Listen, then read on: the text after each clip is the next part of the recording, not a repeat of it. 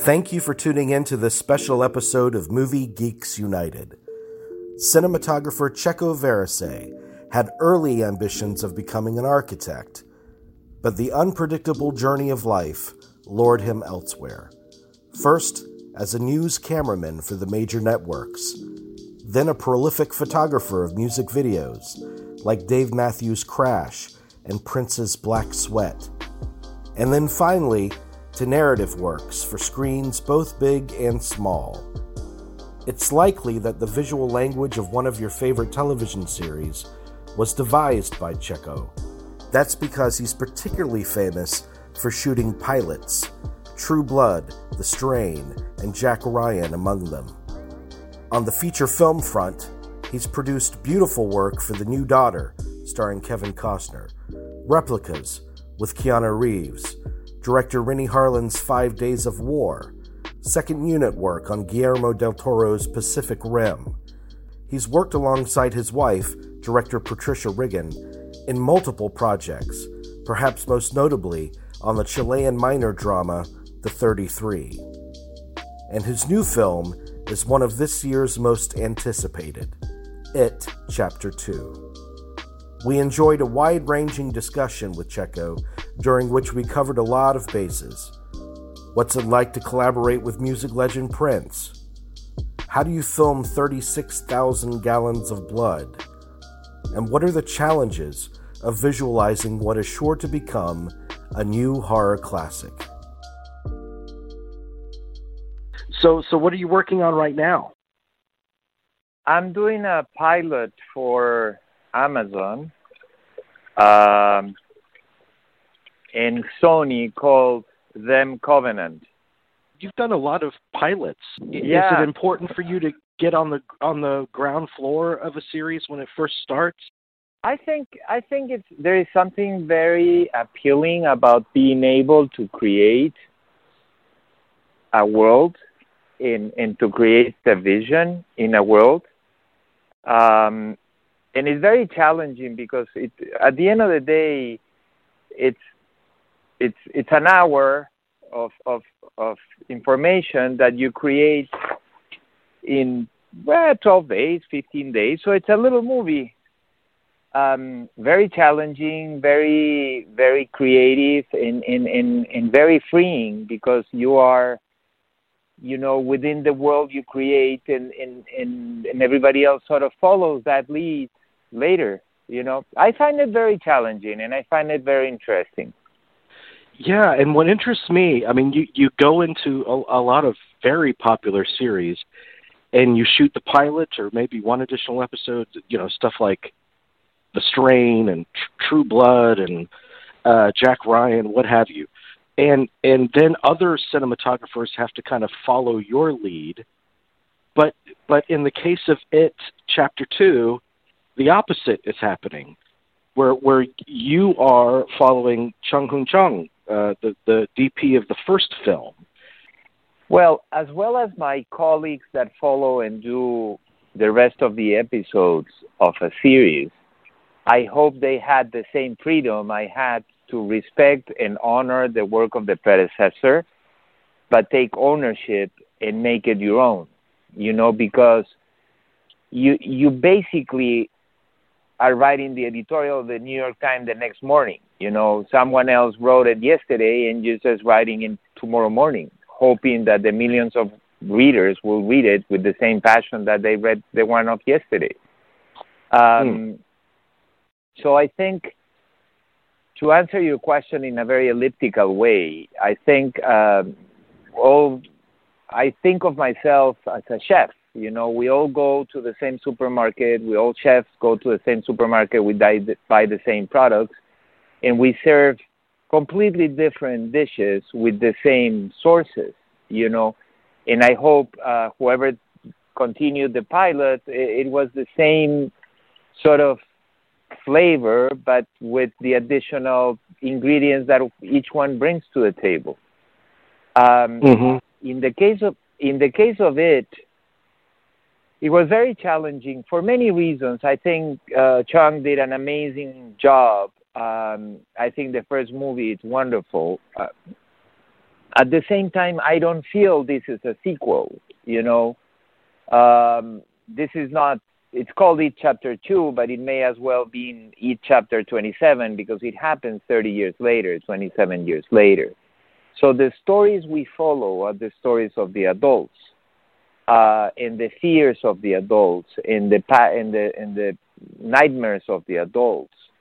So like the fears of the young characters, Losers Club in It Chapter One was a little more joyful, and, and, and, and is the summer, you know, no matter how ter- how horrific the summer is, nevertheless, is the summer of these twelve-year-olds or whatever the age was, um, were fulfilling the nightmares of these forty-something-year-old characters who have lived a very, some cases wonderful lives, some other cases horrible lives, and, and we follow their nightmares and their fears. So therefore, each chapter two, it's it's a that kids game, a seesaw between two worlds. You know, it's it's mm. a seesaw mm. of honoring each chapter one, and honoring the look, and and and especially um, honoring the audience memory of that look. Uh, and in that case, Andy Muschietti, our fearless leader and and, and beloved director, was very, very precise and very specific. You know, that look has to be the same. It's like watching the first movie, you know. We match the, the, the hair, and we match the wardrobe, and we try to match the look and the camera moves to the first movie. So it felt like you were seeing for the first time a part of the movie you never saw, or a part of the story you never saw. Um, and that was somehow fascinating because, as you say, I've never done episode two of and somebody did the pilot, so it was quite quite interesting. By the same token, we created a completely new world uh, for the adults, a darker, moodier, more romantic, more scary world um, in the adult world. So it was challenging. It was very challenging, I have to say. But it was, you know, they're not big rewards and they're, they're big unless there are big challenges. So I like the challenge, I like the reward. Of course, yeah. And it's interesting to me because uh, as as a cinematographer, you're you're like a, a lot of people on that crew, that, that entire team, you're assistant storytellers. And essentially, you, the decisions that you make have to reflect character, Uh, character journey, character point of view. When did you realize you had a feel for for for character? My background is a little unorthodox. I I, I started. Uh, I'm an architect, and I started by coincidence being a camera assistant in documentary, and then a news cameraman, and then a documentary cameraman, and then a war correspondent. So my journey to it goes through the horrors of war and, and, and, and the beauty of, of people that are survivors and people that are, make the best out of their days. So mm. I think, I, I've never been asked this question, so I'm trying to figure out, but I, I think my feel for character and for story comes from my documentary days. Um, comes from trying to, to be a, a fly in a wall in, in in the Amazon River while people talk about their dreams and indigenous people in Brazil or or or or whoever was uh, walking in the Antarctica when I did a documentary. So I think it comes from there. It also comes from being a filmmaker. You know, I think filmmakers, we are sort of the memory of the twentieth century and the twenty-first century, you know. Uh, it's the art that has produced more memories. It, it's sort of like that we're the writers of the eighteenth century, the Romanticism, you know, we're the writers of the twentieth century and the twenty-first century. It just happened to be a collaborative effort. And um, but I think we're writing history, and to be able to write history, you have to understand it. You have to understand yeah. action to do an action movie, or romance to do a romantic movie, you know. But it, it nevertheless, it's all part of the same human drama and human arc that we all follow. Tell me about tell me about your experiences as as a as a, a war a news cameraman, that period of your life.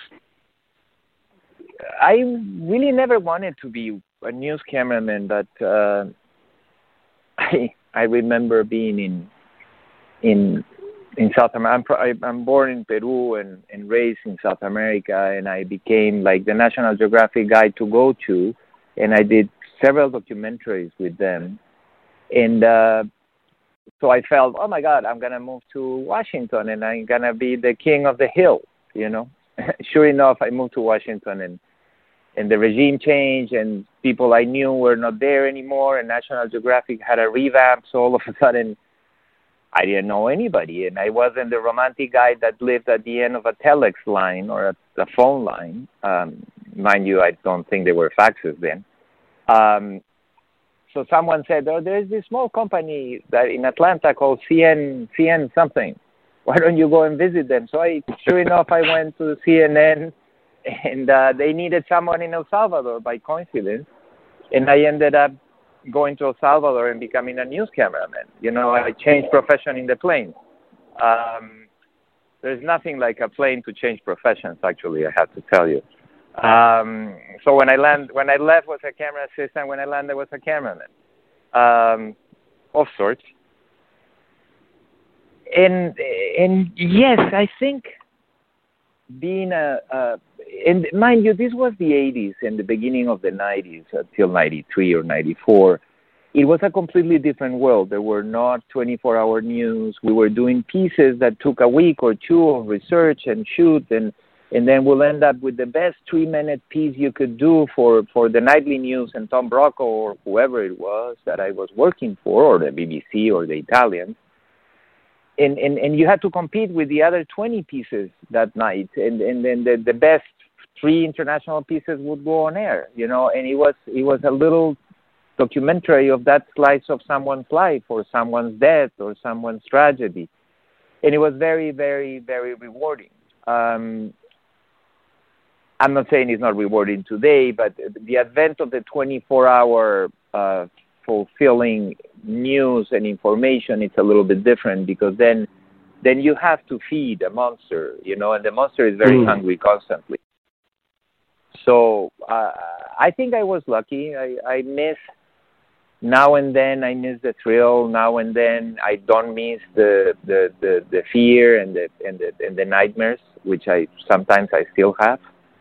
Um, mm. But but I think it's a wonderful, wonderful way of uh, weaving your way into into into the narrative world, because you sometimes you have to shoot from the hip and and and and, and, and walk into a location and say, listen, I, I was wrong. I think it, we're ready. I think the sun is in the right place, and if we shoot in the next half an hour, this will look gorgeous.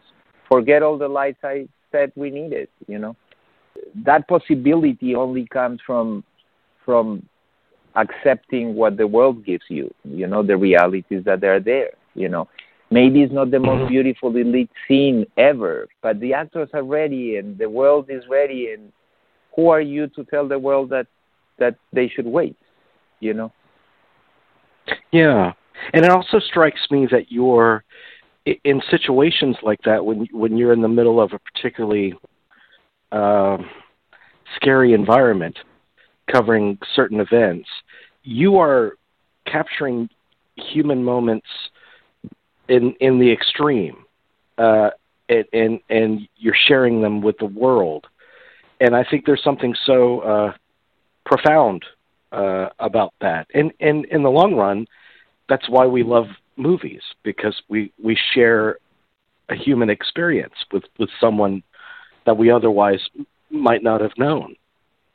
It's like being a kid in your bed and, and, and reading a, a, you know, a novel, a classic, a Giulio Verne or, or, or, you know, Conrad. You know, you read and, and you become all of a sudden this this explorer in the Arctic, and, and that's thanks to the to the writer. In the case of the film and in the case of what we do for a living, we bring that little piece of of, of passion, fear, horror, life, drama, laughter to the audience. And and there is nothing better than, I don't recall a better experience than, than seeing a movie for the first time with an audience, you know, and, and, and they laugh in, in, in very odd places, and they cry in very different places that you remember they should have. And that's the magic of, of sharing that, you know.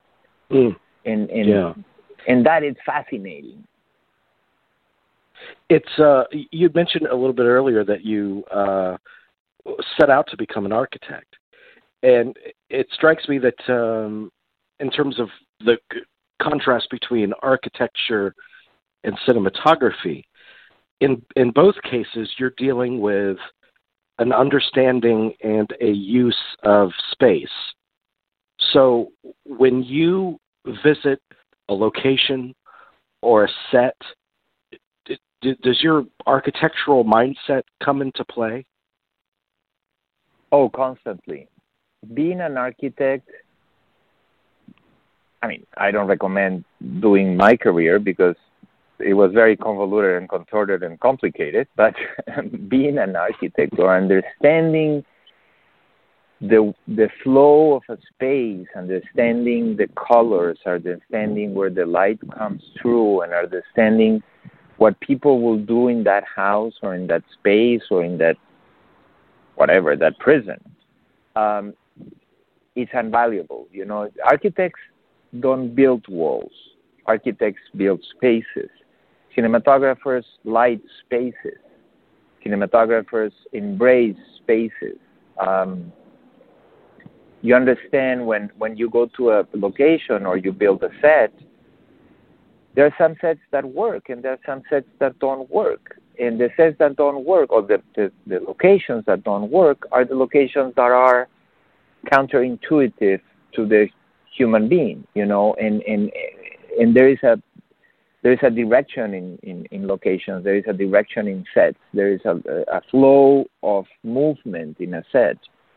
There is the same flow of movement that you have in your kitchen. The fridge is to your left, the kitchen is to your right, and the stove is behind you. That's the very easy way in a triangle how it works, you know, and that has been the same way for, I don't know, one hundred years. And I think it's invaluable the way you can understand that, besides the practicalities of looking at a floor plan and understanding, oh, my God, this is too small, or, okay, that's good, or is this window too high, or are we missing mm-hmm. a window here? That's the practical part. But in the emotional part, it's fascinating how both professions intersect, at least in my soul and in my brain, how do, how both professions intersect perfectly. I mean, if I were to start again in this world, I would start again as an architect and then move quicker to narrative, uh, skip the skip some of the things I did, but uh, but architect is it's it's it's a fantastic Fantastic profession. And it's in in, in It Chapter Two. I, I mean, so much of the film consists of nightmares, uh, nightmare scenarios, essentially. And uh, in your nightmares, you can go anywhere.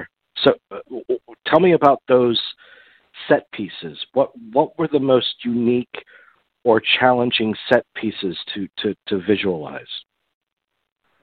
It Chapter Two deals with with adult nightmares, and it, deal, and, and it deals with with these adults going to the core of Pennywise and trying to get rid of him, to kill him. There is a scene in the first film that it's called The Cistern, where, where the kids come in and, and all the kids are dead, and the bones and the mound of toys are there. And this large spaces is where Pennywise lives, and then uh, lives, no, sorry, it's where Pennywise inhabits. And so Paul Osterberg sat with Andy for, for days and days going through, through, through the details of it. I have to say that there are movies where the director is always in a movie, the director is the leader. There are movies where the director is tactile, working in every single frame of it, and this is one of those movies. Andy, Andy is fully responsible texture, the reflection, the sheen. Without going into, into technicalities on how to do it, he would go and say, well, maybe that should be darker, or maybe that's a little too bright. What about doing this? And he learned, and he, and he very, with a very gentle hand, tries to tweak the world to his will. And, and, and it's fascinating to see how the world actually tweaks to Andy Muschietti's will constantly. Mm. That's interesting, because I'm sure there are different kinds of, of directors, but do you appreciate the, the more the more tactile visual directors uh, such as Andy? You know, I'm a cinematographer. I'm married to a director, and a very successful and talented director. Uh, we've been married for several years. We have a twelve-year-old daughter. And every time I start a movie, I laugh and I joke and I say, well, I'm going to marry someone else now. You know, and you go in this journey of, you go in this journey of, of, of discovery and romance and wedding and honeymoon and, and everything else, you know. And uh, then at the end, there is the, the, the, the, the hugging and the separation, but it's not a divorce. It's a hugging and a separation. So every love story, it's a happy love story. So I, I, I like every, I mostly like every kind of director. I think one of the beauties of working with Andy is that he is very visual and very tactile. You know, he actually touches the frame metaphorically and tweaks it to his will. And I think that is fascinating, fascinating to see. I mean, it's not always pleasant, you know. I'm like, oh my God, how do I do this? You know, it's like, like really, you really want that? Good.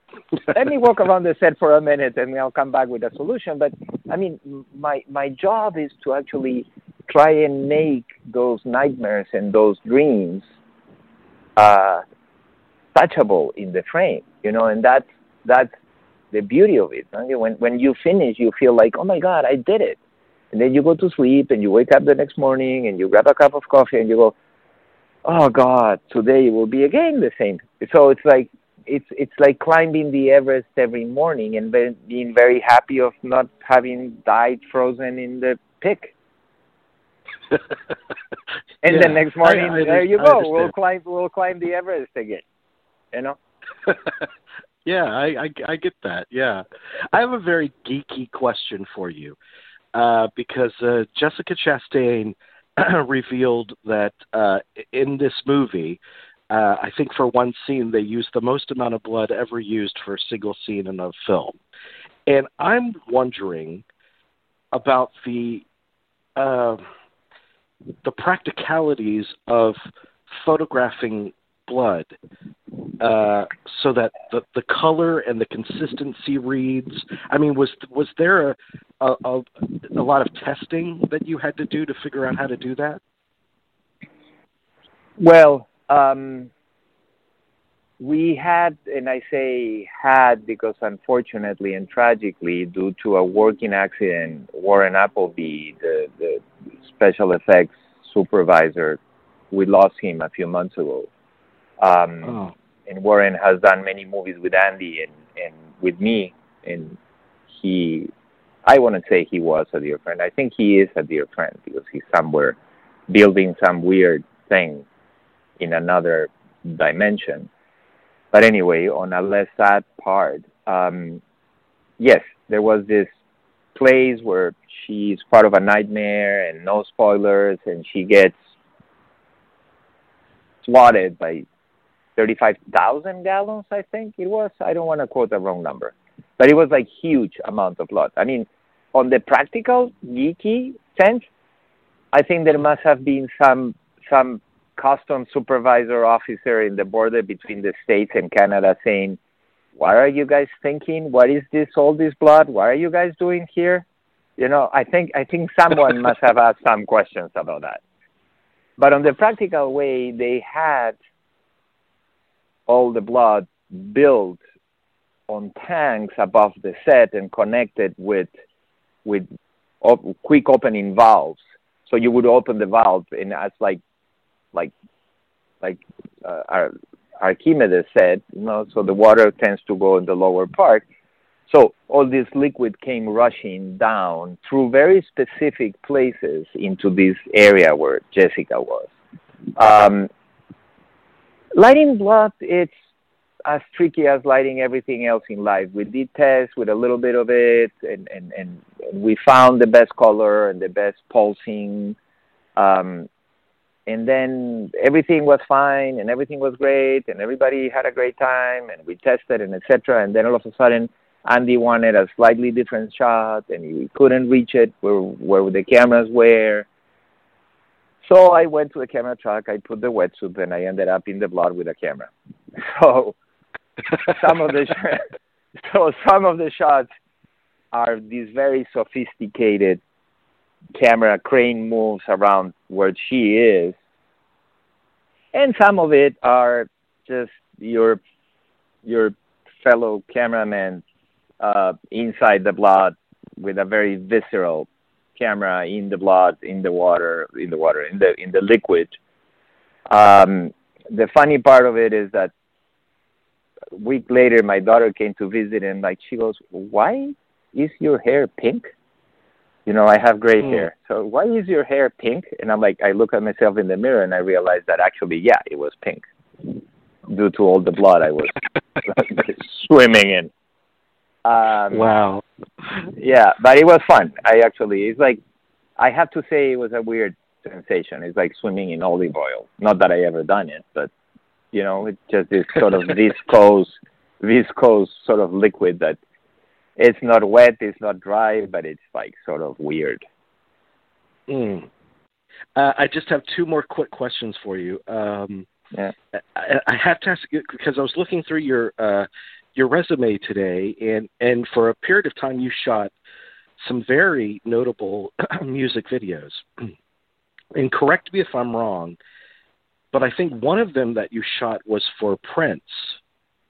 And, uh, four, uh, four of them, yes, four of them. Oh, you shot four Prince videos. Do you have any yes. Prince stories? Yes, I do. In, indeed, in fact, I do. It was my first time working for him, and uh, so the assistant, the producer, everybody comes to me and says, you know, he doesn't like to be touched. He doesn't like to, to you know, to have contact, but we want you to meet him on, on, on the, the, the makeup trailer, but please, please, please, he really is sort of very, you know, very distant. Yeah, I said, yeah, yeah, yeah, whatever, of course. You know, and I completely forgot about that. Completely forgot about that because I was working somewhere. Ah, let's go and see him. And mind you, I was never a big fan because I lived in South America, so I knew who he was, but I'm not a pop. I I, I wasn't aware of that, you know. I, I I and that's my thing. It's he was a he is and was a, a worldwide amazing musician, you know. But to me, it was just the gentleman that I was about to shoot. So I went into a trailer. He was sitting there. He turned around, stood up, and I grabbed his hand, hugged him, and I said, oh, my God, it's a pleasure to work with you. Put my hand around his shoulder, tapped the shoulder again, hugged him one more time, and I said, thank you so much for the opportunity. I walked away. There was silence everywhere. Everybody was looking at me, and I'm like, oh, Jesus, I forgot what they told me. Cut two, I did all his music videos. I did four more. He became, I wouldn't say a close friend, but he became a person of, that would text, the assistant would text me, hey, Prince is playing in New York. You want to come? You know, and so I would go to him playing, you know.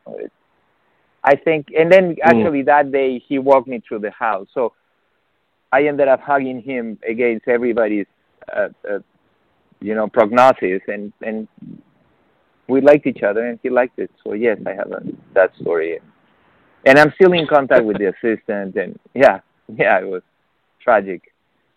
But I remember yeah, always, very, you know, how, how wonderful it was for me to forget that. And then he grabbed me by my hand and showed me the house and showed me the guitar and played for me, even when we were there, you know. I'm like, wow, that's great. You know, and I didn't, mm. I probably because I didn't quite...